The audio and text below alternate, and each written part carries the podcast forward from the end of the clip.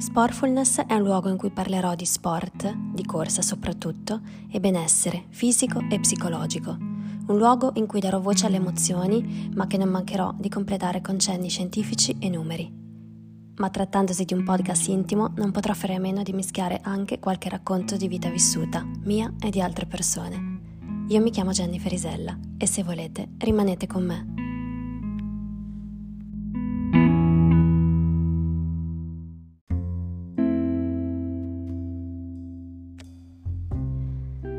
Lo sport non si pratica, lo sport si vive. Ci sono momenti nella vita in cui pensi di non farcela, ammettilo.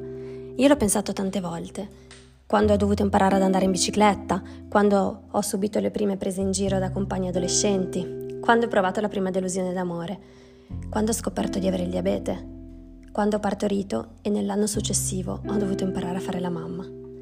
In alcuni casi la sensazione di non farcela durava poco o comunque non era rilevante sul mio benessere psicologico, era più un'emozione legata al momento, diciamo estemporanea.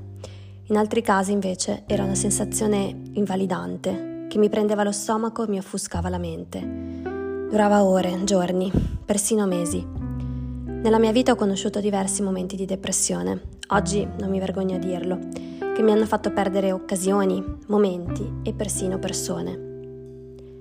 Un tempo esisteva il tabù della malattia mentale e andare dallo psicologo era considerato un atto per lo più da tenere nascosto. Oggi finalmente non è più così. Nella corsa avevo trovato il mio rifugio terapeutico. Stavo male, uscivo a correre, tornavo che ero rinata e mi sentivo di poter conquistare il mondo, per poi, tempo poche ore, precipitare di nuovo nel baratro. Maledette endorfine. Il nostro cervello è un organo molto particolare, facile alle dipendenze e soggetto alle influenze di minuscoli neurotrasmettitori, che di fatto però ne consentono il funzionamento. Diciamo che fare sport per curare un male interiore è un po' come mettere la polvere sotto il tappeto. Prima o poi ce ne sarà talmente tanta che non si potrà più nascondere e tutti la vedranno. Ricordo che spesso iniziavo le mie sessioni di corsa piangendo. Tanto era il male che mi portavo dentro. Chiedevo al mio corpo di curarsi da solo, di generare cocktail di ormoni per ubriacare il mio cervello. Gli chiedevo di darmi quel po' di sollievo che mi serviva per andare avanti e sopravvivere.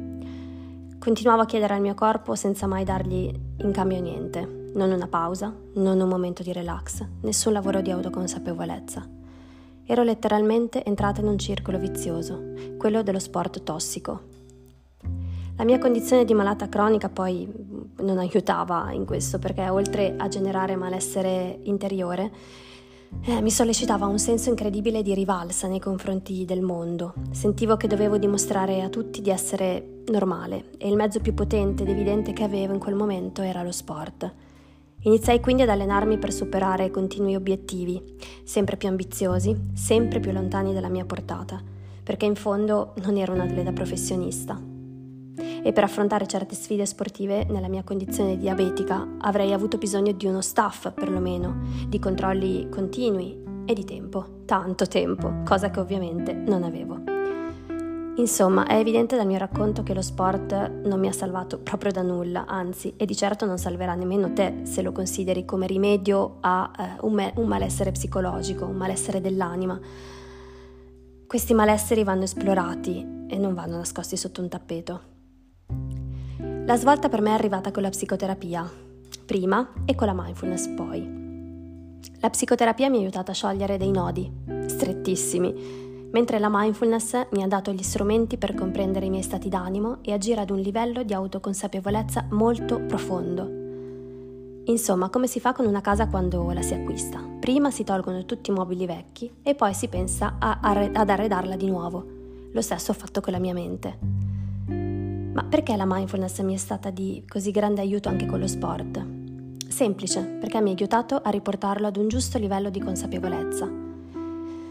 Capire ciò che si prova, conoscere le proprie emozioni, accoglierle e comunicarle ci permette di indirizzare le nostre azioni al meglio, senza farci travolgere, diciamo, dai nostri ormoni. Oggi, quando mi rendo conto di avere un malessere interiore, non uso più la corsa per sotterrarlo, ma lo accolgo, faccio qualche esercizio di respirazione e cerco di capire da dove arriva quello stato.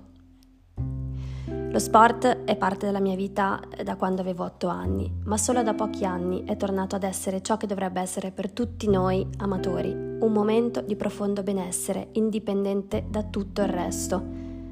Quel momento dedicato a noi, a rigenerare il nostro spirito e la nostra mente, senza nessuna caratteristica curativa, ma solo qualcosa che nell'ambito di una vita equilibrata ci aiuta a stare ancora meglio. Con questo non intendo dire che non debba esistere lo spirito competitivo negli amatori, figuriamoci. Anche noi facciamo gare e questo va benissimo. Ragionare per obiettivi regala alla nostra mente un ormone chiamato dopamina, ve ne ho già parlato, che contribuisce al nostro benessere psicologico. Ma attenzione, gli obiettivi devono essere realistici e sostenibili. Non serve a nulla porsi obiettivi troppo sfidanti, stressanti o fuori dalla nostra portata, perché questo atteggiamento è tipico di chi usa la, la corsa o lo sport in generale per dimostrare qualcosa, per pronunciare frasi come «i limiti esistono solo nella nostra testa» o robe del genere. Beh, vi svelo un segreto, non è così, i limiti esistono, e come? Bisogna solo capire quali realisticamente possiamo superare, e come, e quali invece sono lì a dirci che oltre quella soglia non possiamo andare. E per limiti non intendo solo limiti fisici, ma anche limiti legati al tempo a disposizione, alle relazioni, limiti economici. Io per anni ho ripetuto questa frase ai sette venti, i limiti esistono solo nella nostra testa, ma oggi, con la consapevolezza di avere molti limiti che non potrò mai superare, affronto allenamenti e gare con grande serenità e finalmente riesco a godermi il viaggio, tutto, dal primo all'ultimo metro. Non mi importa dimostrare, mi importa vivere. Mi piace dire sempre questa cosa che mi chiede che sport pratico. Io non pratico la corsa, io vivo la corsa. Grazie per essere stati con me.